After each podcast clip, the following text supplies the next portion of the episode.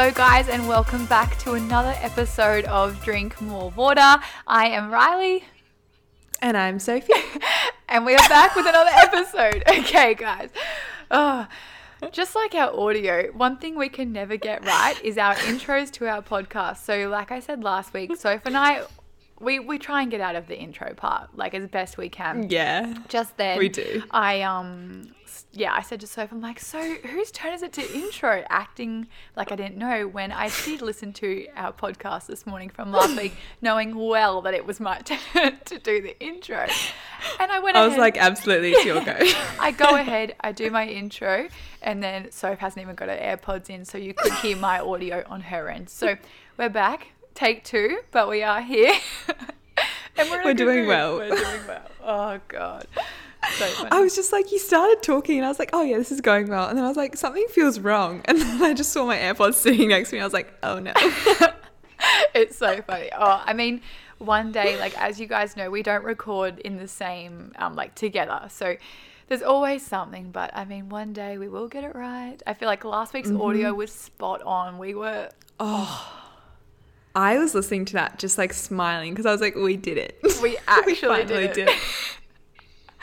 oh, it will never not be stressful, but I'm so glad we um yeah, we finally got that sorted. So happy days in regards to that. But we have a really good episode lined up for you guys today, which we're really excited to record. But we're gonna get straight into our weekly highs and lows. Uncap our week. I know a lot of people are really interested in knowing about Soph's sticks in her backyard. If you listen to last week's episode, you will remember that we did have a random movement of mosquito poles in Soph's backyard. So very stressful times. Um, but Soph, weekly highs and lows, and let's have an update on that that pole situation. Okay, so update on the mosquito poles.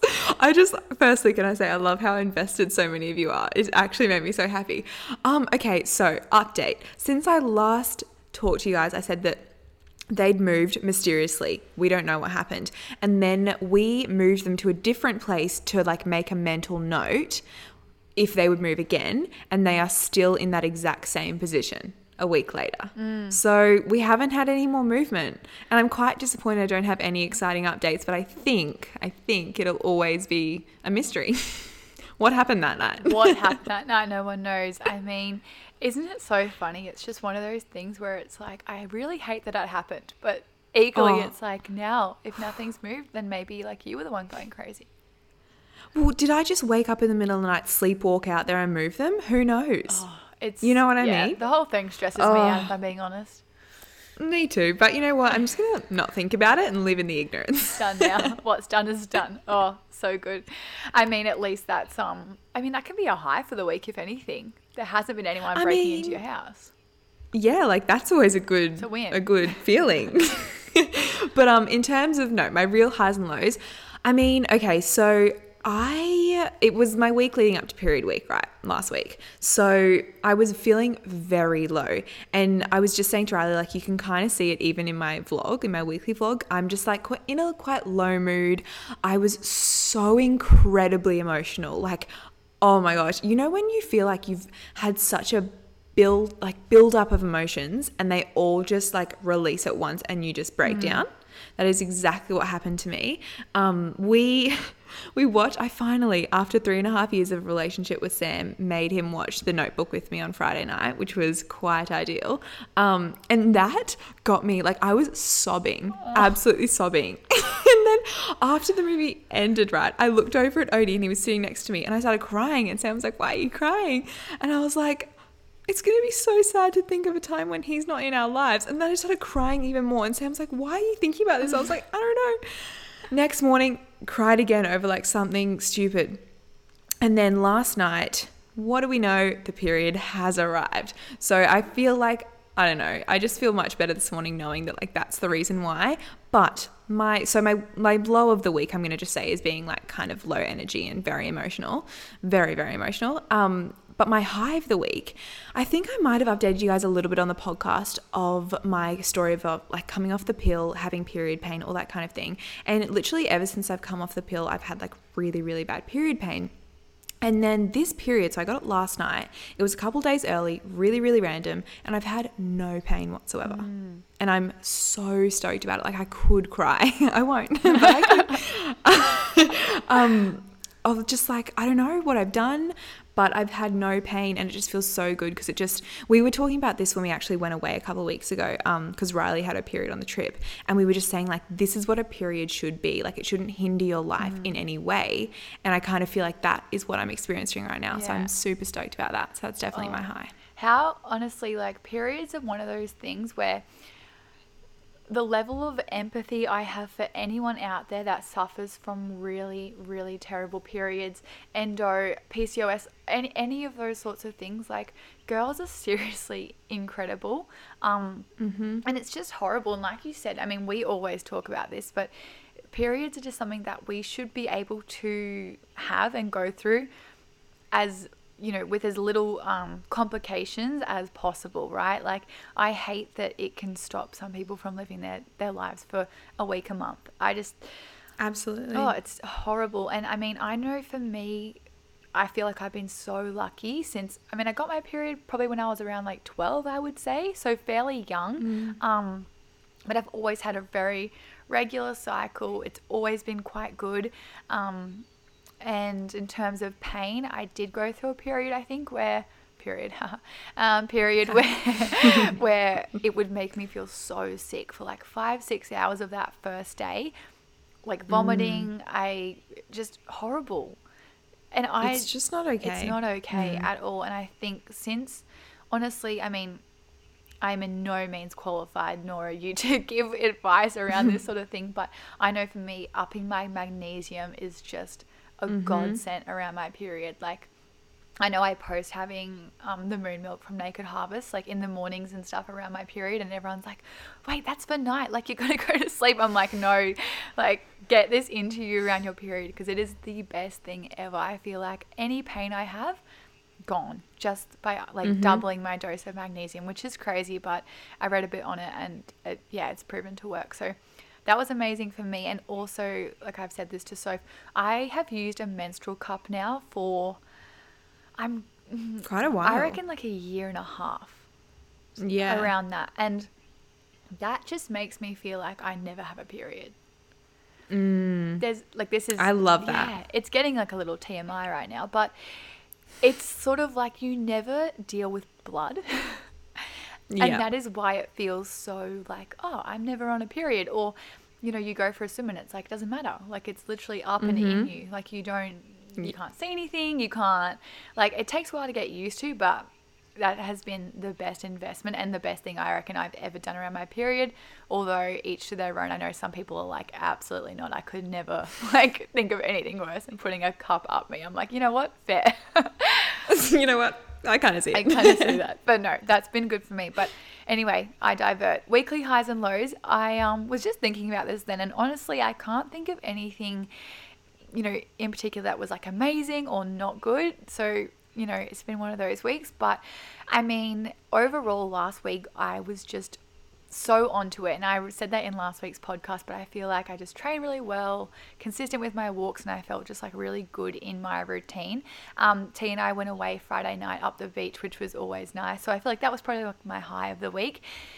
Finishing your week just going away feels so good. And when it doesn't really cost, it's even better.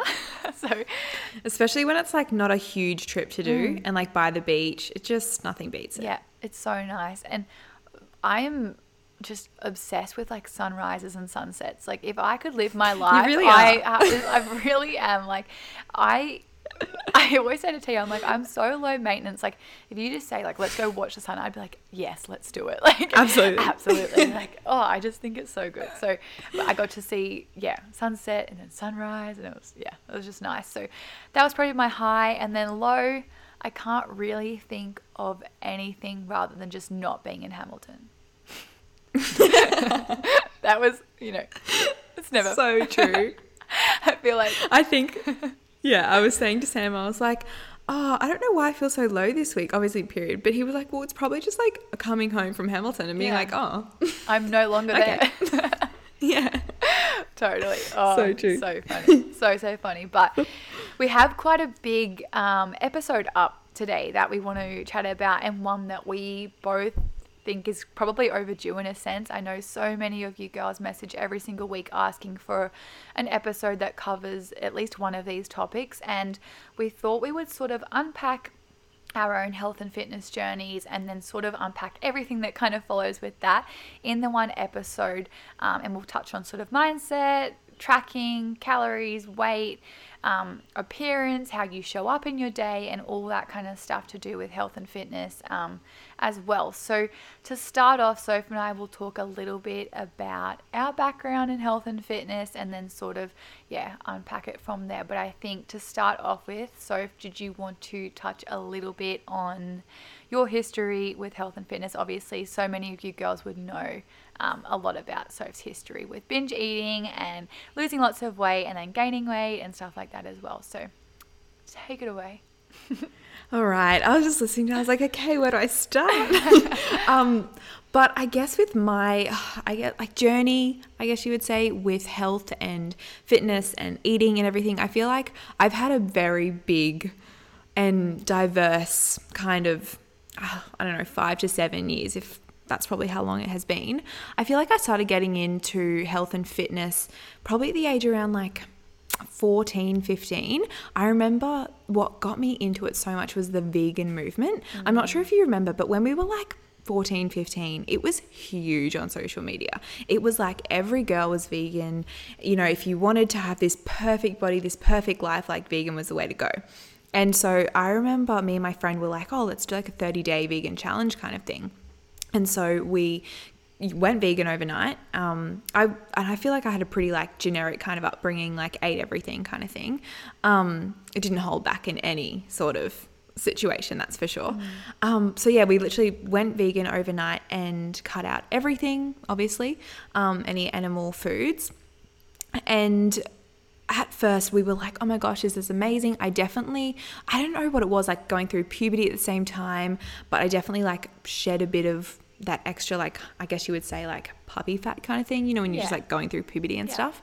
Um, but my skin got terrible, like broke out so badly, and that got me really obsessed with exactly what I was eating because I would feel so guilty and worry so much on you know, if there was too much sugar in something, if there was too much salt in something, I would not obviously eat like dairy or any animal products. Um, but then I just, I don't know, I think that's almost what kind of propelled me into a really restrictive state because at first I was like, well, I'm not going to eat anything that's going to make my skin worse. And the more it got worse, the more restrictive I would be and the more I would research. And I love research, but I also hate it because it almost kind of tells you you can't eat anything. And so I was to the point where I was like, I would, you know, wouldn't even let my dad cook me a meal because I didn't know what was in it. Like that's kind of the point I was at. Um, and it was for my skin. And it was also like I got to a point where I was like, I want to be shredded. And, you know, I think social media did play a huge role in it because I was like seeing all of these girls being so fit and so shredded. And I was like, I need to be like that to be happy kind of thing. Um, and so that definitely kind of in like I don't even know, kind of mixed with being stressed in the last couple of years of school turned into binge eating. So, because I would restrict so much and not even really restrict calories, more so like I never really tracked back then. I didn't really know like how much I was eating or whatever. But it was more so, I think it's called orthorexia mm. when you care so much and you worry so much about the foods you're eating rather than like how much and stuff. Um, and so I would kind of get on these binge eating episodes, if you want to call them, where I would just have a moment of like I'd eat one thing that I would deem like unhealthy or that I couldn't eat, and it would almost just like be a downward spiral from there. I would start eating and I just, I'd be like, well, I've ruined the day. So I'd eat, eat, eat, eat, eat, and then feel terrible the next day, say I'm never doing it again. And honestly, that stuck with me for like a solid couple of years. And it was so awful. Like, I, my love goes out to anyone dealing and struggling with binge eating because it is honestly one of the hardest things I've ever gone through. And you just like, it's such a hard thing to explain if people have never experienced it because it's like you can't control yourself. And that is the most scariest feeling because, you know, you think you're the one person in the world like you can control, if that makes sense, because you are your own person. Um, and so it did stick with me, and I'd go through good months where I wouldn't at all, and then it'd happen again, and I'd feel really down about myself. And it was kind of just like a never ending cycle for a while, to be honest. And then, kind of what broke it for me was I started to just reintroduce all foods. Like, I didn't really restrict any foods anymore.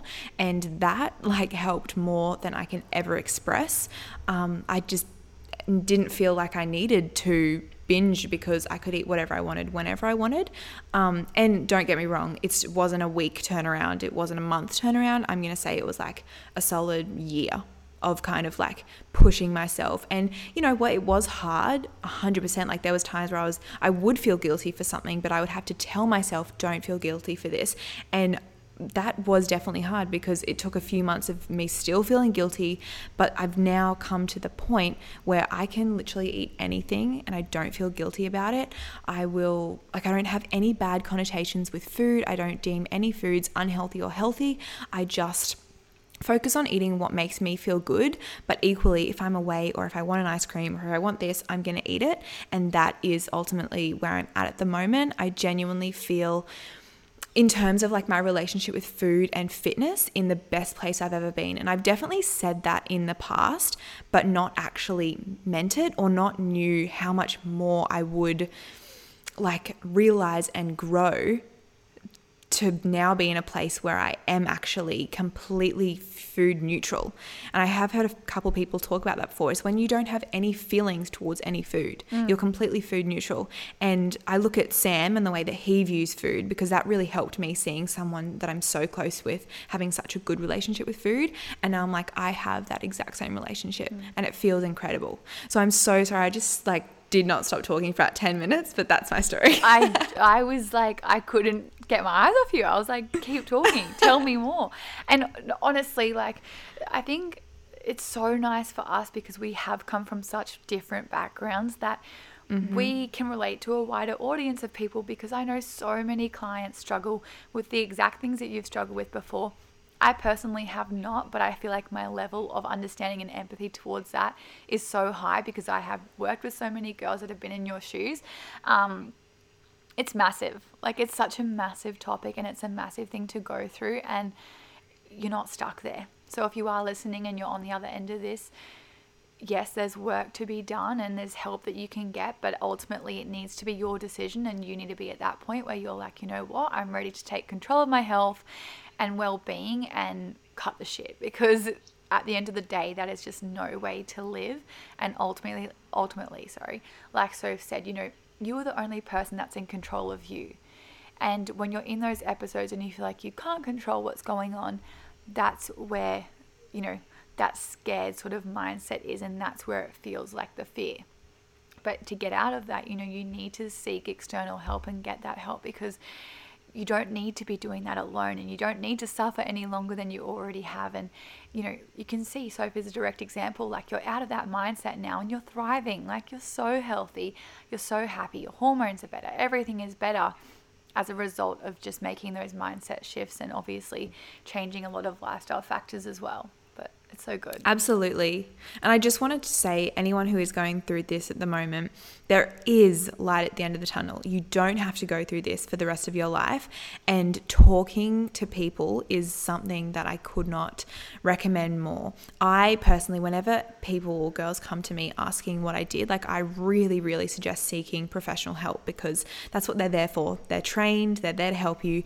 Um, for me as well, I just really, really loved talking to like my friends and family about it as well mm-hmm. because getting talking to people instantly just takes it a little bit more off you and you know it just kind of like lessens the load on you and people then can talk to you about it and it just helps. Yeah. So yeah anyway. Yeah. How about you? How's Completely. your health journey? All right. So i was actually just having a little think then and when i think back to sort of like mm, when that kind of you know you start to think about your body image more and, and that becomes you know more of a real deal for you and you really start to hone in on it. And, you know, for me, I came from such a sporty background. Like my whole life, I was into sport training, you know, at least 10 times a week from probably the age of thinking back, maybe 12, 13, I don't know, like young, young anyway. And before that, super sporty as well. So, I feel like the way that I lived and the way that I ate and trained was always around performance and not aesthetics. Mm. You know, mm. sport was about winning and being competitive and getting into finals and whatever else. So I ate because I needed the energy to train, or I ate because I needed the energy to compete that day, or whatever it might have been. So I ate a lot. I think back to say like an afternoon before you had training, and it was like a smoothie and two toasties and some popcorn on the way, and then an apple, and then I get home and I eat on the way home, and then a massive dinner, then a bit of dessert. And I never ate badly. I was always super healthy growing up, but you know, definitely didn't restrict. I ate whatever I wanted, essentially. But equally, I could eat what I want because I was expending and my output was so high, you know, all through growing up. So I was always super fit, pretty muscly, um, and yeah, ate what I wanted. But on the flip side of that, you know, compared to say how Sophie viewed her body image, for me it was I'm too muscly. My shoulders are too broad. I wish I was more feminine looking. I wish I had more curves. I wish I had a better bum, whatever it might have been. And I'm going to say I was, you know, 14, 15. And mm. you almost expect, and I'm kind of diverting again, but at that age, I feel like you look at grown women. You know, you look at people that are 18 plus or 20, 21, and you're like, oh, her body's amazing, and I wish I could look like her. Forgetting that you are 13 or 14 there's no there's no way you can look like that girl because she has gone through that phase of you know puberty and developing. She's now a grown person. And you can't look that way. You haven't done you haven't done those years yet and that's totally fine and not to strive for that but i feel like i definitely fell in that trap of that for quite a few years you know, wanting to look older than I am or just be developed in that sense when, you know, in reality I'm 13 and 14 and I can't. So I think for me, when I stopped all that sport, making the adjustment to my diet and then as well as my training was where I struggled the most because you can't go from training, you know, 10, 11 times a week to going into say a gym setting which i did straight away because i really enjoyed you know that's when i was sort of getting into the gym more so in strength training i would try and go twice a day every day of the week.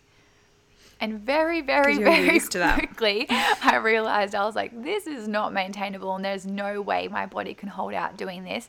And it's almost impossible to find a split in the gym that you can do 10 times a week. I don't think you could even do it. It's, it's not possible. And for me it was a massive adjustment trying to work out, right, okay, so I'm still fit and healthy if I am training, you know, four or five times a week, and I don't have to train 10 times a week to be fit and healthy. But I reckon that took me like a good year, year and a half to actually wrap my head around the fact that that is okay and you are doing enough. And to be fit doesn't mean to be extreme in my routines or in my day to day and that you know same went with food i was eating so much when i was training and then all of a sudden my output was a lot less and it was like okay how do i eat now? Like what what does my day look like? And what do i eat for breakfast? And what's too much? And what's too little? And that was a big adjustment. But overall i feel like you know throughout my life i've been fortunate to always focus on performance and the physical side of things never really came into fruition or in my mindset as much as it perhaps would have because I was so focused on performance and eating for that reason. And equally, I was very fit. So it wasn't like I ever put on weight or felt the need to change my physique. Probably up until I got into more strength training, and then you know, you can manipulate those things a little bit more. And that's when I had to really do the work to recognize what was right from wrong and and to make sure I made that transition as seamless as possible because that could have gone two ways, but I feel like I've always been very self aware and I kind of caught myself before it became detrimental, if that makes sense.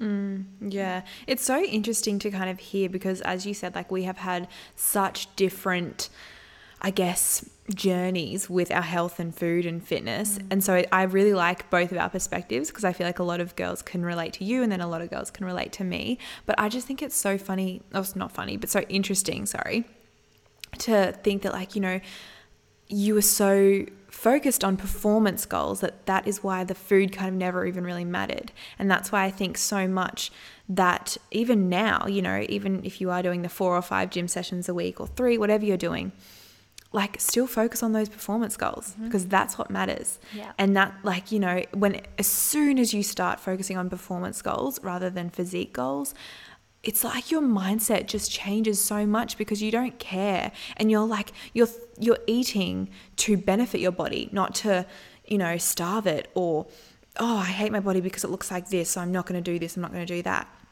Rather you're going oh i want to be able to get that 80 kilo squat so i'm going to eat this and this and this. Like you're thinking of in a in an abundance kind of way instead of a lack of if that makes yeah. sense so I love that. Oh, I I mean, I think now like it's funny cuz I have never really considered it too much, but I always tell clients Focus on performance and the physical will happen, right? Weight loss will always be a byproduct of eating in a deficit and training to an extent or just watching your your output. And you know, I have a client at the moment and we had a call this morning and her goal is to lose, you know, you know, upwards of like 20 or 30 kilo over the next sort of 18 months. So she's given herself a very long time. We have a plan in place. I know that she will do it. She's already around 7 kilo down um, within 15 weeks. So that's a really healthy rate of weight loss, right? She's doing all the right things, and this client has come from, you know, a disordered past um, with eating and body dysmorphia and things like that as well. So the progress that she has made is incredible. And one thing that, you know, she mentioned this morning was, you know, my weight hasn't dropped that much. And, and when you are on a weight loss journey, it's all you can think about. She said, she's like, all I can think about is that. And like I'm feeling really good about it all, but that's all I can think about. And I was saying to her, you know, weight loss doesn't need to be at the forefront of your mind. And for whatever reason, girls feel like they need to spend 90% of the year focusing on losing weight. Right? Mm-hmm. How often do you hear someone say, Yeah, I'm just maintaining my weight right now and I'm feeling really healthy, really good, mindset's great, thriving, plenty of energy? You don't. Oh, I don't think I've ever heard that. No, no, because it's like, who are we if we're not trying to lose weight, right? And, mm-hmm. you know, I said to her, this will happen. You will lose weight, right? You're in a deficit. You're expending X amount of energy per week. We have a plan in place and you're being really consistent in your routines. So, as a byproduct of your lifestyle at the moment, you will lose weight. There's no physiological reason that you won't. And the fact that she feels as though every single day needs to feel like it's about weight loss. Everything I do is about weight loss makes the whole entire process very draining. And this kind of, you know, comes on to another topic that I feel really strongly for.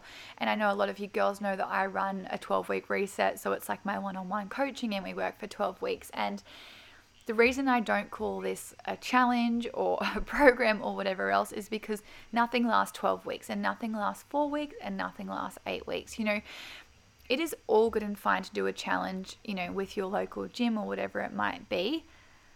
But please do not put weight goals on a challenge. And mm-hmm. I I'm about to get like really triggered. I can't stress this enough because you're you can't expect to lose any any amount of weight within a time frame, right? The minute you put a time on something, your body feels a level of stress and resistance around that number and around that, you know, time that you've put on yourself. So, you know, for me, if I'm like, right, in eight weeks' time, I'm going to be ripped and I'm going to be shredded and I'm going to look amazing, I can guarantee I won't. I can almost mm-hmm. guarantee mm-hmm. it. I will not do that because instantly there's a level of resistance. I feel stressed around even trying to achieve that. I don't necessarily even want to achieve that. And as well, you know, if you think about your hormones and your body, you don't want to put yourself under any form of stress, right? Stress is so detrimental to your health as a whole and that can come in so many different forms but you know at its essence it will raise your cortisol right stress hormone and therefore that pretty much stops fat loss from happening you know, cortisol is a direct link to fat loss and hindering it in that sense because your body, you know, almost retains fat when you are stressed or you have high cortisol levels. So if you think about, you know, your weight loss journey and you're like, right, I'm losing five kilos in four weeks and I'm going to be ripped by the end of it and my body fat's going to be down, and I'm going to be so happy. Your body's like, absolutely not. We're not going to be doing that. Okay. And the reason is because you don't need to put that time frame on yourself. There's no reason you need to be somewhere in four weeks' time. And, you know, for this client, she said to me when she started at the beginning of the year, like, I'm in this for a year. Like, I'm going to do four 12 week resets because I'm not in here for 12 weeks trying to lose 30 kilo because I know that's mm-hmm. not what I need to do. And she has done so much work prior to working with me with a psychologist to get herself in a really, really good headspace coming into our you know coaching together and it shows and she is in a much different place from you know who she was 12 months ago and even since we've started together she is just a completely different person and the way that she approaches her health and fitness is incredible considering where she has come from and like I said to her now when you're not doing a challenge when you're not doing a reset for just doing a reset, this is now a lifestyle, right? You're in this for the long term. You want to be here for the rest of your life and in this state and, and on this journey. So if you have a bad day, if someone passes away, if you feel like shit, if you get your period, if you have a crap day at work, that's life and you're allowed to miss a session. And you're mm-hmm. also allowed to not track for a day. And you're also allowed to be sick and not train for a week because it's life and you don't have eight weeks to reach this goal. You know, I've never in my life had an uninterrupted four, eight, or 12 week block. And I don't know about you, Soph, but who has? No, absolutely not. absolutely not, right? So all of a sudden, when you tell yourself, I've got to be here in eight weeks, and then you get sick for a week, and you're like, oh my God, I've already fucked up. I'm already lost a week. Like I wasn't tracking properly and I wasn't training properly.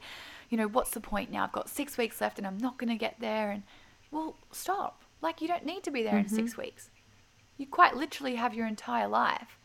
So let's take a step back, breathe in and out, relax with your routine, and start to establish some really good mindset goals, get in really good habits, and first and foremost, make sure that your mentality around health and fitness is the best it can be because nothing physical will change until you change your mindset. Oh, Rant Riley over. You just you just hit the hit the ball. What's the saying? Hit the hit the ball on the something. something like that. oh my god, you nailed it. That's what I'm trying Thank to say. You. Wow, that was so good. And I just want to say, like, completely agree with everything you just said there. And the thing with six week challenges and eight week challenges is that okay, yeah, even if you do manage to have a really great six weeks and you go, yes, like I didn't eat out once, I went to the gym every single time. Okay, that's six weeks, but guaranteed that's not going to be the rest of your life. And what happened a lot, because I did a lot of challenges in my fitness journey, and I would do six weeks and I would do four weeks and I would do eight weeks, blah, blah, blah, blah, blah. And as soon as the end of that six weeks ended, usually I would put on everything that I'd lost and I would eat so much because I feel like I just restricted for the past six to eight weeks. And it just it's not maintainable. And then you feel like oh now i have to go on another six six weeks challenge. Like do you do you actually want to be going on six week challenges and eight week challenges for the rest of your life? Can you imagine doing that? Because for me i personally can't. I don't want to constantly be trying a new diet or constantly being like okay i'm going to change this. I need to be shredded for this. Because it's like oh who wants to put that much energy into it? And honestly, ever since I decided that I'm just going to eat well and eat how I want to and move how I want to, whether that's going for a walk, going to play basketball, going to the gym, going for to the beach for a swim, whatever that may be, like I will choose it on the day. I feel like I could at the moment continue doing exactly what I'm doing for the rest of my life mm-hmm. and be happy with that. And that is the point where I feel like everyone should be at and where you will be your happiest mm. because who cares? Okay, so say you could do something and lose, yeah, four kilos in four weeks or whatever, but then put it all back on and keep doing that for the rest of your life. Or you could lose whatever you want to lose over your life, but it's a sustainable thing. So it doesn't have to be within four weeks. That instantly makes it not stressful and it instantly makes it more fun because, you know, you can just live while living healthy. Mm-hmm. Does that make sense? You can still love health and fitness and still not let it rule your life. And I think that's the most important thing to get out of, I guess, what I'm saying is it is so easy to get wrapped up in health and fitness and let it become your life. But that's when you realize, oh shit, have I seen friends in three weeks? Mm. Have I gone out to dinner once? No. Mm-hmm. Like, even I would, you know, it'd get to the point where Sam would be like, oh, like, do you want to get takeout? I'd be like, no, like, I can't. Now I'm like, it's a tradition once a week we have takeout and we want to do it another time in the week. Do you know what I mean? Like, I love it. It's a part of my life that I love. And I know we've spoken about this before. Like, do you actually want to be that 5% less in body fat for living like that 95% more of your life? Yeah. I love going out and eating with friends. And I love you know, I just love food and I love just enjoying my life. And if that means that I don't have abs, so what? Like, I honestly don't care anymore. And I think, obviously, I care about my health and I want to be healthy, but I don't know, it's so freeing to get to that place where you're not ruled by food. Because yeah, as and we were spoke we've spoken about this before, but I was definitely at a point where I thought about food every single second of every day. Mm. Like I'd finish a meal and I'd be like, all right, what's next? Oh no, I can't eat till this time. I can't do this, blah, blah, blah, blah. Now I honestly finish a meal and don't even think about food again until I'm hungry. Mm.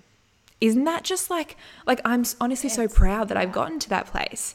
Mm. It's crazy because it's like, this is literally how the body has designed, like how it's been designed to work. Mm-hmm. Like I don't think about it until I'm hungry. Yeah. Isn't that just like, but I feel like in this day and age and with this society, it's so like that's foreign to not, you know, to think like that.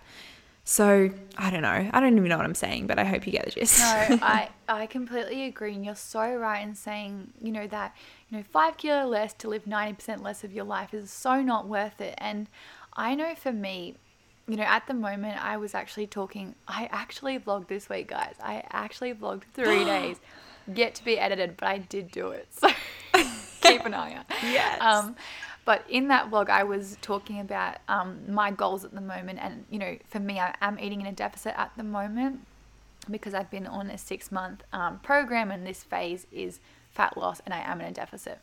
Side note. Anyway, the reason I have no issues with being in a deficit is because I have a very good relationship with food and I could not give less of a shit about the number in food. Start looking at food as energy, right? Like a banana is energy. A Big Mac is energy. A Tim Tam is energy. An apple is energy. A stir fry is energy, right? Calories are energy, and our body requires energy. That's at its base level, that is literally what food is. Okay, some energy is better than other energy. That goes without saying. I know if I go to Macca's and have a cheeseburger, it tastes unreal. Like, let's not get that wrong. Equally, I'll probably crash in about an hour because that energy wasn't the best quality energy I could have given myself. So uh, I feel a bit shit in an hour, life goes on, right? I have an apple. It's energy. I eat it, it was good quality energy. I feel really good, and that sustains the energy for a longer period of time. But the fact that, you know, I had energy from either of those sources doesn't change the fact that it was energy and it was just a number of calories. So when you have that association with food, like, oh my gosh, this Tim Tam is going to make me put on weight, or this piece of chocolate is going to make me fat, you don't look at an apple and say that. Right? Mm-hmm. But wait, they're both energy, and a chocolate Easter egg is probably the same as an apple. But mm-hmm. why is it that the egg makes me fat and that's that's the enemy, but the apple's fine? But they're both 70 calories, but no, it's only the apple that I'm allowed to eat. Mm-hmm. For sure, nutrient dense wise, that apple is a lot better for you. That goes without saying, but it doesn't change the fact that it's energy, and that goes for everything. So, you know, when you look at calories, I said the other day, you know, since I am eating in a deficit, I still went to Guzman Gomez, I still got a burrito bowl, and I got it without the cheese and without the sour cream. Okay, that's me eating in a deficit. I'm still having the bowl. I didn't have the mm-hmm. cheese because it probably saves me 200 calories, right? energy.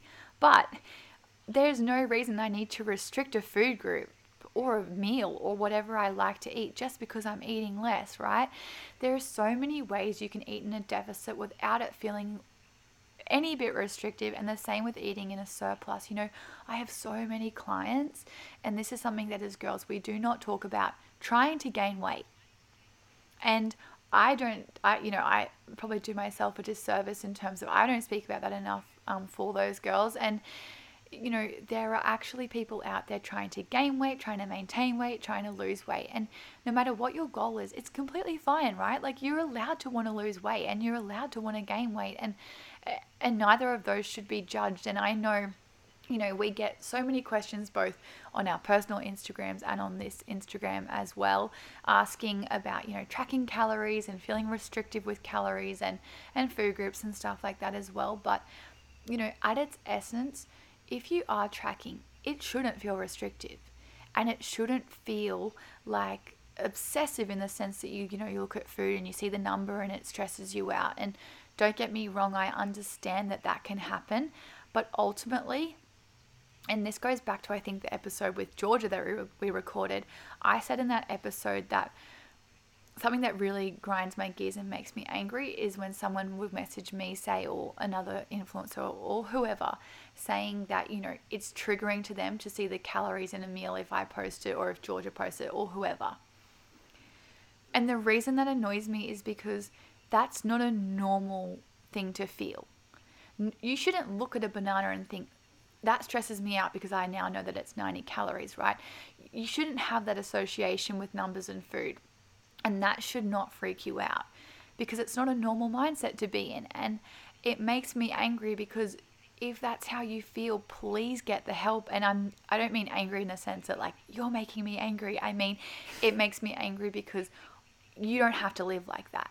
And you shouldn't accept that feeling. So, you know, saying to somebody else, "Well, please don't post that. It's triggering me."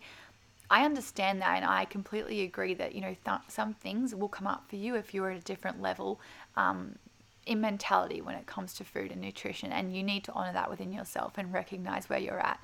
But please get the help because it's not a normal way to think about food. Uh, and same with training. You know, you shouldn't be at the gym thinking I'm not leaving until I burn 400 calories on my Apple Watch. You know, mm. everything is energy. Every single day you burn a baseline energy, right? Before you do anything. And that for girls, you know, if you're at a fairly average weight and height for your age and, and everything like that, it's typically around that 14, 1500 mark, right? That's what we burn before we even talk. it's quite literally what our body requires. So if you have a coach or someone that puts you on, you know, 1200 calorie diet, you're not even eating enough to to get through your day and to function. And I'm talking heart pumping, blood going around your body, speaking, digesting, breathing. Your body requires energy.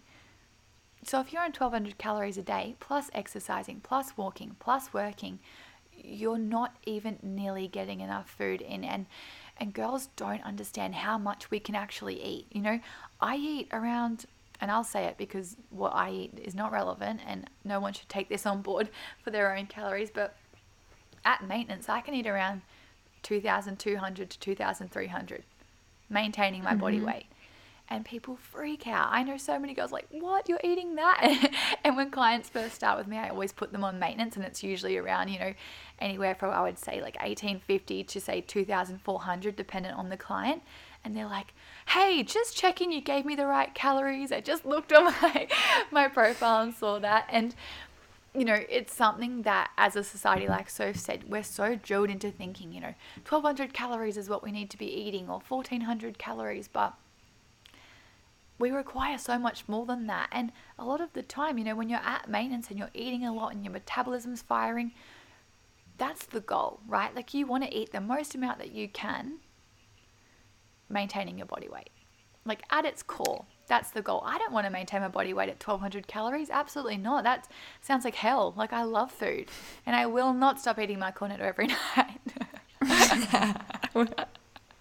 Neither. Absolutely not.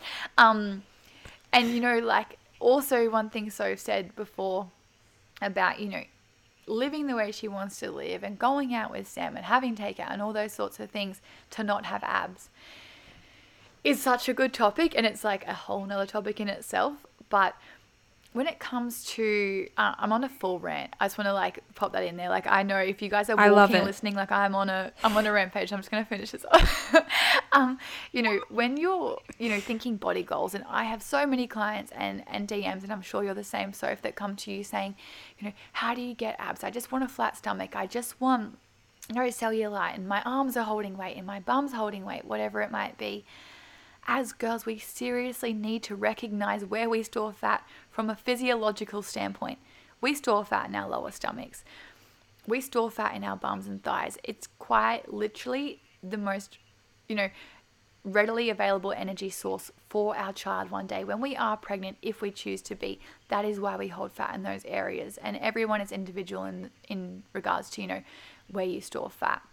And that's um, you know a whole nother thing in itself. But recognizing that just gives you the power to realize that you know if i am on a weight loss journey or i am gaining weight those areas will probably be the first area that i gain weight and the last area um, to lose weight because you know that's where i store fat as a girl so, when you have the goal of having abs or a flat stomach or no cellulite, you're quite literally just setting yourself up to fail. And I've been there. I have spent mm, eight years, I reckon, since I was 12, I've had fat on my stomach, thinking I would just love if I didn't have fat around my stomach and belly button. I'm like, that would just be I would be so happy if that was gone. And I've said this to you before, you know, not that I've said I want to lose that, but just said that that was always a goal. Like if I if I got rid of that, like life would be good. But in reality, and the more I've learned, the older I've gotten, and the more I've you know studied this stuff, it's not meant to be gone. Like we're actually not meant to not have that. And I would have to be at my absolute lowest lowest body fat percentage to have abs. And I can tell you now, my health would be terrible if I got to my lowest body fat percentage.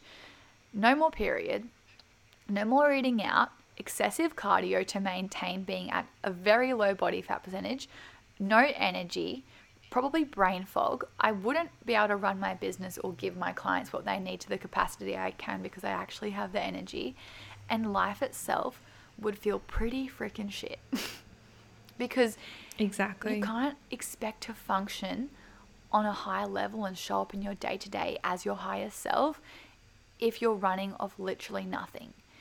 And I am not in the slightest bit prepared to do that to my body to have abs for, you know, three weeks because that's the longest time I can maintain it. So if you're out there and that is, you know, always coming up for you and such a goal, I can't make you, you know, not have that goal and stop believing it, but please, please, please, please try and move away from that goal because it's not realistic. And I think I actually said it in this weekly, um, not weekly vlog, in the vlog that's coming out that if you are someone who has cellulite or has fat on their stomachs, you're in the majority of females in the world, not the minority. So that kind of just reiterates why it's pretty freaking normal. And if we've all got a bit of fat on our stomachs and all got a bit of cellulite, let's just unite in that and be very, very conscious of the fact that that is a normal thing to have. And, you know, all of these things, body image wise, they're only as bad as the energy that you give them.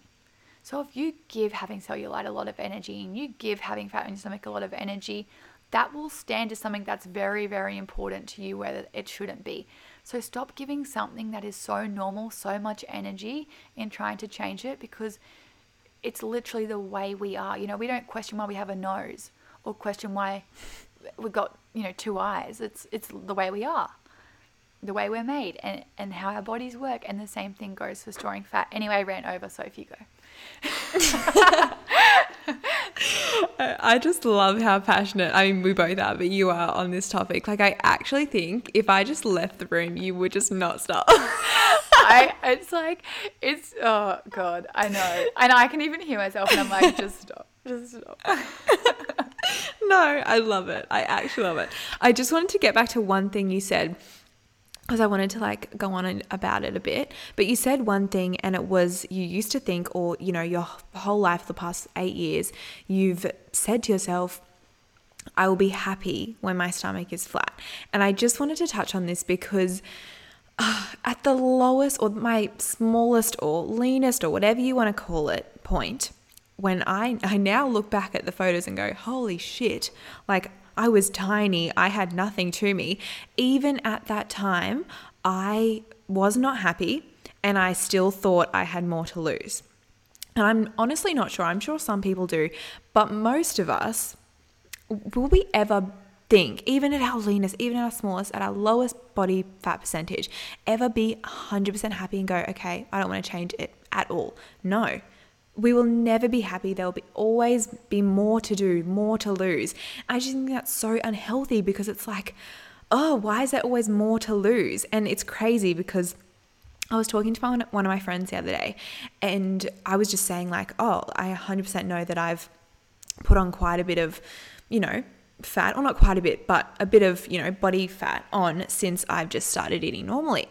And I was looking back at photos, being like, oh, wow, like I was so small then. And I, and I remember her saying to me at the time, she was like, Soph, like, you're really small. And I was like, what? And I remember going home being like, what is she talking about? Like, she doesn't know what she's talking about. Like, I'm not small. I've still got so much to do. My abs aren't showing enough. My arms aren't smaller enough. Like, it's just a never ending thing of this, oh, I need to do more, more, more. I need to be leaner. I need to do this. And, um, you see so many girls, especially who share their lives on social media, get to this really lean point, whether they are, you know, doing a bikini comp or anything, and they're never happy with their bodies. There's always more to lose. And there's this girl, I'm sure some of you have heard of her. Her name's Anna Archer. I know Riley, we've we've talked about her quite a bit. Um, but she recently she left social media for a couple of months and has come back and is talking about this. And I actually really enjoyed like her chats about this. I think it's really interesting. Um, but she's like, never get to your leanest point because you will never be happy, and anything more than that, you will think is not okay. And I was just like, wow, that's so true because you get to this smallest point that you can get where you're not eating this, you're not eating that. She used to said she used to say, sorry, that she was scared to measure out like more than 30 grams of oats. Like, who wants to live a life where you're scared to, you know, measure out more than 30 grams of oats? Ah, going on from that as well, in terms of calories and tracking, I think that whatever you want to do is great. Like, I just think that everyone should be okay with whatever anyone else wants to do. For me personally, I think long term, I don't want to do it. I'm not doing it at the moment. I'm really enjoying it. But equally, like there was a time where I did do it. I really enjoyed it. It also, for me, almost healed that orthorexia part of me or my thoughts in terms of that because it showed me that, like you said before, Riley, the calories in a Tim Tam and an apple are equal or whatever. So, like, it just kind of taught me that I can eat whatever I want, same energy kind of thing. So, now I'm going on a rant. I love it. but basically, I'm trying, I don't even really know how I'm going to wrap this whole sentence up. But basically, find what works for you. If you want to track, track. If you don't, don't. Mm-hmm. It's quite, it's quite literally as simple as that. Um, I think it's really important to be energy aware. Know how much you're eating, know how much you're expending. I think that is really important. Um, but yeah, I just think that, you know, there's no point in trying to get to flat stomach when yeah, like you said, like our bodies generally aren't designed to look like that. And yeah, maybe that's that girl on Instagram who naturally just has a super flat, ripped stomach. And you're like, I just want to get to that point. But I mean, you never know. Maybe she is working really hard for that, or it is genetic. But like, that is the minority. And you talk to 90% of girls, most of your friends probably, and they will all say the same things. Oh, I want to lose stuff around my stomach. I want to lose stuff around like this. But imagine if we just like didn't want to do that. Imagine the conversations we could have if we weren't talking about fat loss and weight loss. Yeah. And something you said before, Riley, you were like, who are we and who are you if you're not trying to lose weight? And I think that's such a powerful sentence and something to think about because who, like, there was a time where that was my life. And if someone asked me, who are you if you're not trying to lose weight? I would be like, oh, I don't know. I don't know what, mm. what would my days look like? And now I don't even think about it. And there's so much more just essence. This is sounding so cheesy, but there's so much more just like, oh, like oomph to my life now because that isn't like I am a person without trying to want to lose weight. Yeah. And I think it's it's often like you said, you never hear people go, "Oh, no, I'm not trying to lose weight at the moment. I'm not on a diet. Yeah. No, no, I'm just eating whatever I want." Have you mm. ever heard someone say that? No. Yeah. But I'm like, "Why?" Like oh, it should be such a normal thing, but it's not. And it's almost like you're looked down on or you're questioned if you're not trying to lose weight or you're not on a diet because everyone's like, oh, she's not trying to lose weight. Like, you can live like that? I don't know. It's just, it's crazy to think that that's so normal now. Anyway, that's my rant over. I love it. It's just literally rants back and forward. but you're you're right in saying that and that at its core is just the truth to it. Like, who are you if you're not trying to lose weight? And there's so much more to life. And remember that if you are on a health and fitness journey and you truly value your health and well being, you will not make your life about weight loss. because that's not worrying about your well-being. That's just worrying about the way that you perceive your body right? And there's work to be done there. The only way that you perceive your body is by losing weight because it doesn't make anything better. And i feel like i have noticed a shift in girls because so many clients you know this time round have been so quick to say my goals are to feel good get stronger and ultimately leave this experience just feeling like I have a really good grasp on my health and fitness. And that is just like power statement. And I love that so much. And I, you know, even business goals moving forward, if I can create somewhat of a community that that is like at its at its values, that is what we're about. I just think that is so so important and we don't need to talk about weight loss anymore. Like let's just give it a break don't get me wrong, like if if your goal is to lose X amount of weight and you have good reason to lose it and it's not because, you know, you've got maybe one, two kilo of fat on you and you're really stressed about it, let's do it. That's not a problem. But there's a way to do it. And that's where the, you know, the contrast in sort of opinions come with it is there's a good way to lose weight and there's an unhealthy way to lose weight. But at its core, let's just strive to live really, really incredible lifestyles where you are fulfilled in so many different areas other than how flat your stomach is. How good does it feel, you know, when you're just walking every day and you're prioritizing your mental health and you're listening to a podcast and you light a candle every night and you have a bath and you go to the gym and you train well and you meet up with a friend for a walk and you go out for dinner and you share a pizza instead of getting two and you share a salad and you feel really good about that decision and you didn't cut out the pizza, you still had the pizza but you both were like, you know what? Let's just split two. And then you felt good about that decision. You didn't feel horrible for going and eating it and stressing about the carbs and the pizza and, you know, ruining your day ultimately and your night just because you had a pizza. Life is to be lived. And I think there are so many other ways to measure your health other than how flat your stomach is. And the more you, you know, have these conversations with friends and and open up to people in your life about this, the better it gets. You know, even, you know, last week, so talking to Sam and T about this stuff more so than we usually would, just being at home, it just opens your eyes to a different perspective. And we always talk about this as well. And I feel like as a collective on a friendship level, and this isn't just between the two of us, but I know with friends that that's not our focus. You know, we don't mm. just talk about, oh, so what's your deficit look like today? What did you have for lunch? What are you having for dinner? Did you train this morning? How far did you walk? It's like, okay, you went for a walk. Unreal. How good do you feel? Great. Let's move on. Like, it's not mm-hmm. about that. And I love the feeling of feeling lean and strong and tight and fit and eating well. Don't get me wrong. Like, I froth it. Like, I love it. But equally, how good's like a packet of Skittles and I love a Tim Tam and an ice cream at night. And if it's Easter, like yeah, buy me a buy me a bunny. Like I'm gonna eat it because it's not that's life. Like I don't. It's not about that. And you know, some people it's a really high value to them to to eat as healthy as they can and follow a very routine and strict diet, but it's not for me. And it kind of comes back to that episode we recorded on our values and you know getting really clear with yourself and what you do value because most of the time weight loss is not on your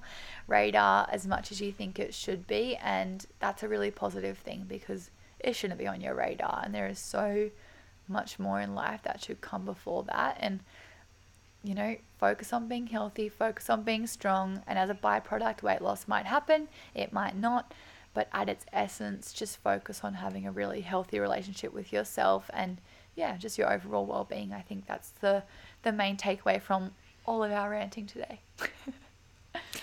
Look, I just want to wrap this up with saying, at the end of the day, you're gonna die, right? this is this we is, or.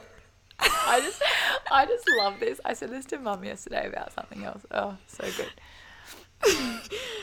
At the end of the day, we're all gonna die, right? And it's, it's just the reality, right? who wants to look back at their life going, oh, fuck, I'm glad I didn't eat that pizza. Yeah. Fuck, I'm glad I didn't have that Easter bunny. Oh. No, yeah. that is just not how you're going to think. You're going to be on your deathbed. Just like picture yourself, right? Close your eyes right now. I Maybe not if you're driving. my eyes. yeah, close your eyes. You're in, you're in a hospital bed. and it's it's getting to the end of your life, right? You know you've probably got a couple days left. Are you thinking about, oh my gosh, I'm so glad I had a flat stomach for my entire life and didn't eat anything I wanted? Absolutely not. Riley, are you thinking that right now? I just felt trauma thinking that. I was like, all the brownies, all the hot cross buns I've missed out on.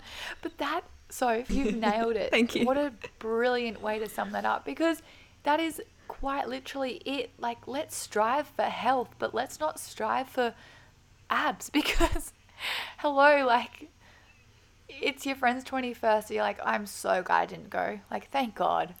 Could you imagine going and having God. a chip? Like, the stress of it all. And, Oh. oh, and girls, honestly, like, if you're out there and you felt triggered by anything that we've said today, and I don't mean, you know, um, triggered in a bad sense, but just felt like a level of anxiety around any of these topics, like understand that you don't need to stay in that space and that there's so many people out there that can help you. And if anything did come up, like bring it up with people and, and reach out for help because you don't need to stay there. And there is so much life to be lived beyond, you know, um, disordered eating or body dysmorphia and things like that. Because the minute you let go of those thoughts and feelings and emotions around food and fitness, it's honestly freedom, and you will have such good quality of life, and every area of your life will feel better by just giving yourself that space to let go and and really start living ultimately. Absolutely. I think I'm happy with that. I'm so little wrapped up burrito. Yeah, just we wrapped it up in one beautiful little episode and dished it to on a plate. But yeah, oh great, love that. Me too. Yeah, I feel like well I can done. breathe now. I'm like, whoa, we just got a lot off our chest. If you guys are still here, thank you. Thank you so much. Well Oh, done. so funny. We'll move straight into our Ask Us Three segment. I feel like we haven't really done this properly for a few weeks now. Um, and we went back through the Instagram before and saw so many sent through. So I've got the Ask Us Threes for us today. So I will start off with one that is definitely one for Soph. And somebody has asked, how did you feel when you started out on YouTube? I guess, how did you start out? And did you have any fear around judgment or anxiety around that at all? All right. Well, absolutely, I did when I first started YouTube. I did not tell anyone. I think I told my dad and one of my friends, and that's it. Mm. And I was petrified of anyone finding out. People started finding out naturally, and it was a bit confronting. I'm not gonna lie, walking past people and seeing them like whispering and then looking at you and then like looking back. But I think for me, the biggest thing that I was told by other people and saw people saying online was look, think about your life in five years and where you want to be and picture that. Picture the big picture, not the small picture. Right now, yeah, you might be embarrassed. Maybe it is embarrassing if a guy you like's coming up being like, oh, I watched your video last night because that absolutely did happen to me and it was embarrassing.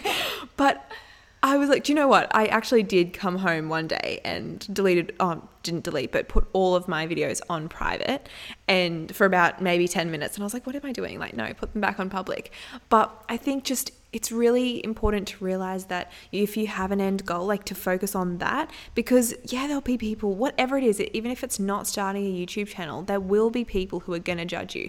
Even I'm sure Riley, starting your business, starting your Instagram, like people would have talked, people would have judged.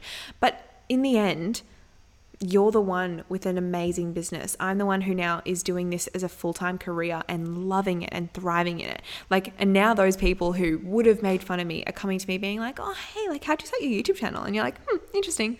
So I think it's really just important, whatever you're doing, if you feel judgment from other people or you are scared of, people talking about you behind your back, you need to realize that if you've got big goals, which you probably do, they are going to be people who are talking about you. You think about, I don't know, Justin Bieber, you think about, I don't know, The Rock. They are huge, right? And they've done some amazing things.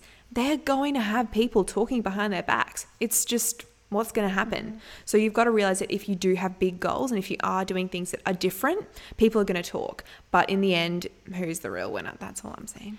Oh, preach. no, it, it- this just stands to be so true. People will always judge you for doing whatever you want to do. And honestly, I started my channel. I mean, I'm not a YouTuber, let's just put that out there. Um, You are. You am, are a YouTuber.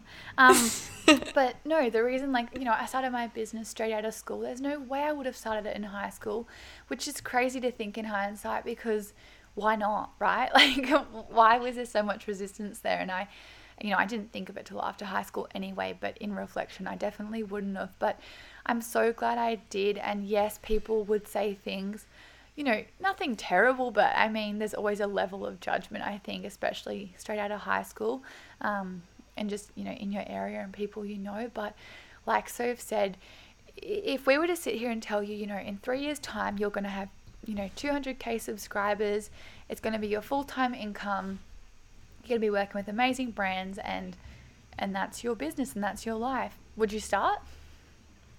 Mm, Yes, exactly. right? Yeah. But you don't know that until you try. So if you're going to let a group of people in your local area, you know, stop you from doing it because they might say something like it's not really good enough of a reason, I don't think. And and ultimately just back yourself and be confident in that decision because if it's something that you really want and something that you're really passionate about, like Soph said, we're all going to die one day and you're not going to look back and think, thank God I let those three boys from school dictate my entire life. That was awesome.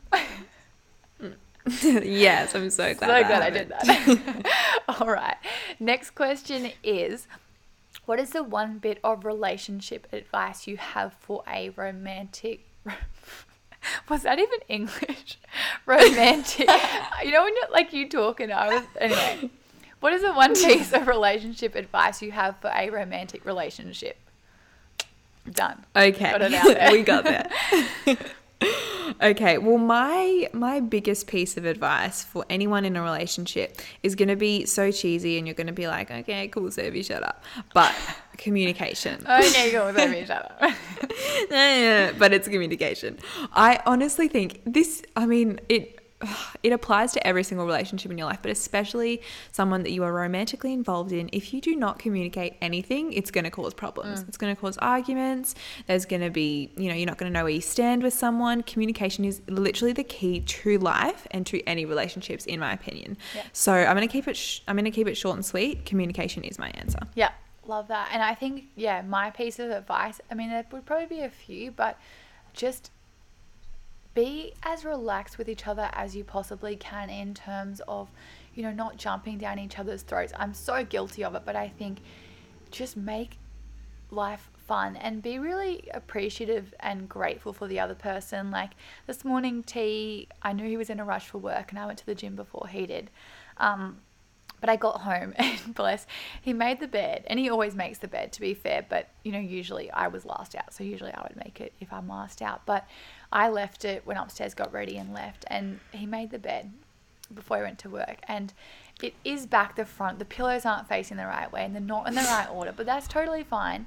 But I sent him a message and I was like, just like, thanks so much for making the bed. And he's like, it's literally fine. I had to do something. But I think being grateful for the other person and showing that you do appreciate when they are, you know, doing things for you is important too because you can get stuck in just the mundane routine of life and and take things for granted but i think as long as you kind of stay friends and yeah be grateful for what um, you both do for each other in that sense. It just keeps things very i don't know just light and you're friends at the end of the day and you deserve to treat each other with a lot of respect in that regard as well because yeah i don't know. I think that's probably my advice at the moment or just what's really standing true for me Yeah, no, absolutely. Sam and I always say this, but I think it's so important to be in a relationship with someone who is your best friend mm. because it's just fun and it's light. And literally, the, the other day, Sam and I were having an argument. and in the middle of the argument, when we were going back and forth, being like, oh, no, no, no, we just looked at each other. And then I cracked a smile, he cracked a smile, and we just started pissing ourselves it's in so laughter. funny isn't it It's the funniest thing in the world. It's so annoying because you're so angry, and then they're just laughing and you're laughing. You're like, "Fuck!"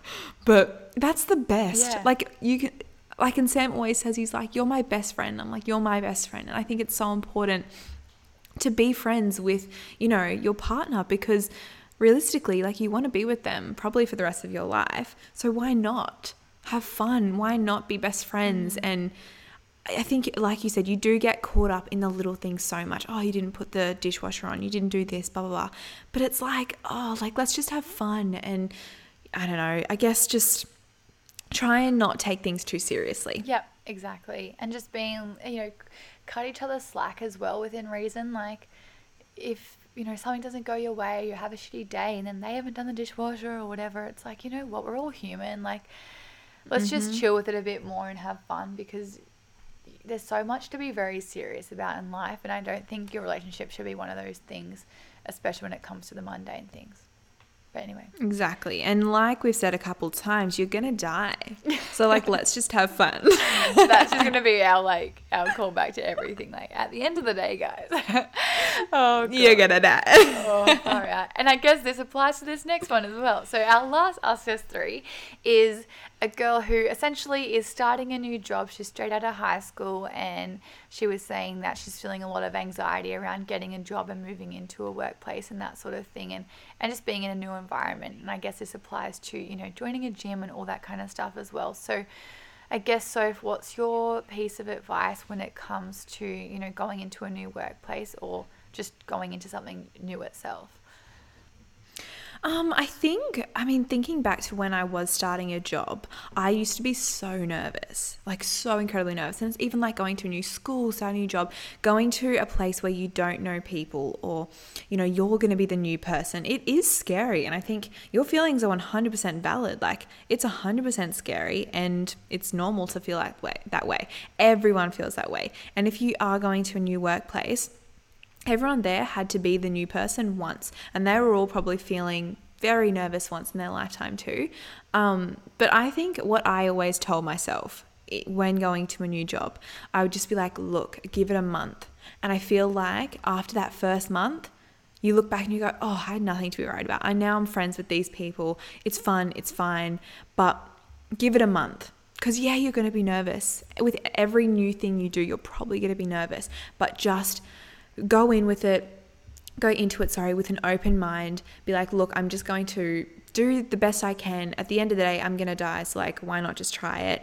And, like, oh, I think that's just my answer for everything today. yeah, no, I love it. And, you know, this applies to so many things. And especially when you are straight out of school, you know, you haven't necessarily been in these environments that often. So it can feel quite daunting and scary. But, like Soph said, give it a month and see how you feel. And I think feeling nervous and apprehensive about these things is totally normal as well. I can think back to so many different scenarios where I felt that way about heaps of different things. Like it might go down to, you know, going into the bank yourself and, and asking the lady to get a card or set up a new account. That's nerve wracking because I'm like, Mum, help. Like I literally don't know what I'm supposed How? I'm like, how do you adult? And it might have been like you know, going to a rental inspection or going to the accountant. Oh, going to the accountant the first time oh. stressed oh, me out. And don't even get me started. Like 18 year old girl, owns her own business. It was just terrible. But the thing is, I walked in the door, I asked for the lady, I sat down, and everything was fine, right? And I walked out thinking, I did not need to make that as big a deal as I did, but equally I've learnt from it and now going to the accountant anytime in the future, I feel totally fine. So, you know, it will feel scary and you will be nervous, but that's life and there'll be so many scenarios and situations that you were in, you know, right up until you die. theme of the episode that will make you feel that way, but equally you'll grow each and every time. So just go into it feeling confident in yourself, knowing that you have the ability to, you know, socialize in that job and be totally okay with the job itself. Um, and copy yourself some slack. You know, you're only human, you will feel that way, but at the end of the day, you'll be fine and just give it time because before you know it, there'll be another person coming in, starting, and you'll be like, right, I know exactly how you feel. So it's a good thing and, and you'll kill it.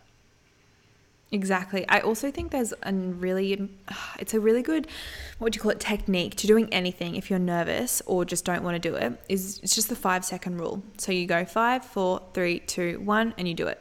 You don't think about it. And I love it because it's even when you set your alarm and you don't want to get out of bed, count to five or count down from five, just do it. If you're nervous, five, four, three, two, one, do it. Because it's just the doing it, it's the getting there that's the hardest part. And then you'll walk out and you're like, oh, yeah, okay, that wasn't as bad. So those are those are our biggest things, Yeah. and we're just talking at the end of this. We are. We're just we're just we're just dragging this out in case you've still got like a K left of your walk or you got ten minutes left in your drive. We've got like, you. We've got you. We're gonna keep going. Um, but as you guys know, last segment recommendations. I have not given this one bit of thought, but give me a little second while Sophie tells you hers. okay, thank you so much for putting me on the spot. Um, okay, biggest recommendation for the week, actually, kind of random, but recently I have been loving buying myself flowers and popping them on the kitchen table. Sophie, stop I it. think, I know it's so wholesome, isn't It's it? so wholesome. I just think it brightens up the whole house. Every time I look at them, I just feel happy. Mm. And I really recommend everyone listening to go do that. Yeah. You know what? I'm going to follow you with that one. I recommend. Okay. this is very like this is based on the person. I recommend cleaning. Like if you feel stressed.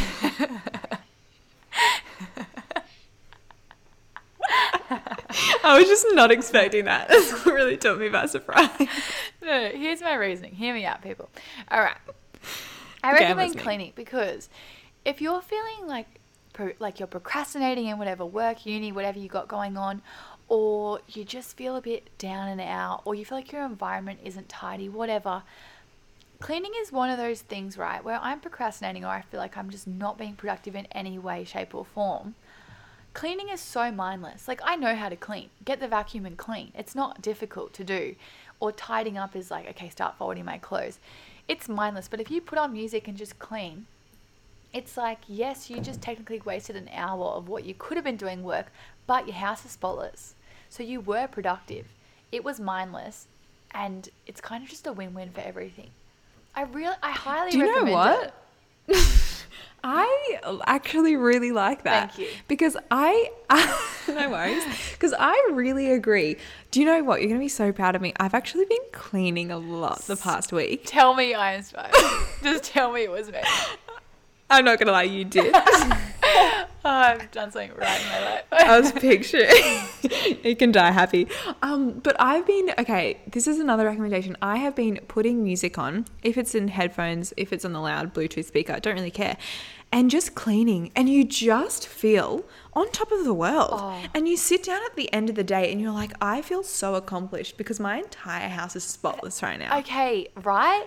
This is my point. Yes. Like, I, okay, so I, I've mentioned this a few times. I've just grown up in like a, I mean, it's essentially a prize home. Like, it, mum Yes. keeps a house bullshit clean. Like, I can't even tell you how immaculate my, anyway, that's just a whole other thing. But Oh no, I can nuts. hundred percent. Like, Yeah, I can confirm this. I walked in and I was like, I don't even think there's like one strand of a couch dot no. that's out of place. No, here. it's like, and the pillows are just, they're puffed to perfection. oh, they're perfectly And fluffed. They're perfectly fluffed, and it uh, how she does it is beyond me. But I've definitely Oh, she's adopted an some. inspiration. Yes, she is. Some mannerisms from mum. Like I, I can't chill to everything's just like where it needs to be, you know. And it's down to like wiping the sinks and wiping the basins and like there's no. I I just love. I love. I, I love it. No, I can I'm not even to go on about it because I just love being clean. But when the house is clean, my head is clean, my life is clean, and I just feel like activate mum mode. I'm killing it. oh, mm. absolutely, absolutely. Real adult. Alrighty. Mm. Should we wrap this up? Should- Before we keep talking for another half an hour. Alrighty, guys. We're so sorry for babbling on so much today, but we hope you enjoyed. Hopefully, it got you through a long walk or a long drive or something. Maybe you're cleaning and this is getting you Oh. through. love it. I love it. Um, but yeah, if you did really enjoy it, definitely make sure. I, I don't think we've ever said this, but if you are loving the podcast, we'd love a review. Five star review if you'd want to give it to us. I'd highly appreciate it. Um, and if you want to tag us on your stories, where, where, whatever you're doing, if you're cleaning, if you're walking, we love seeing it. And yeah, we are so appreciative if you've gotten to this point because we've we've really gone on a few tangents really today have. and we do apologize.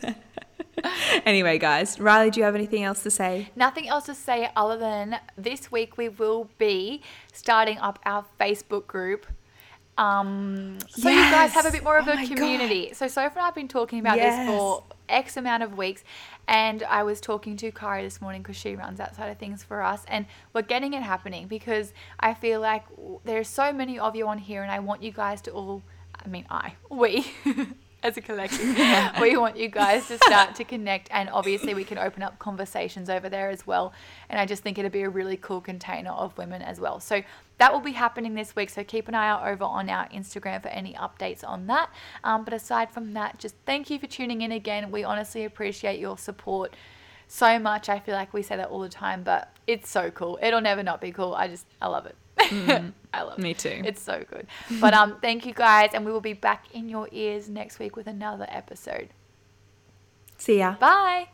Thank you all so, so much for tuning in on today's episode. We are an independent podcast, so all of your love and support really means the world to us. If you guys did like today's episode, make sure you take a screenshot and share to your socials and tag us at Drink More Water Podcast. And if you do like our podcast, definitely make sure to subscribe and leave us a review as well. And we will talk to you guys next week. Bye.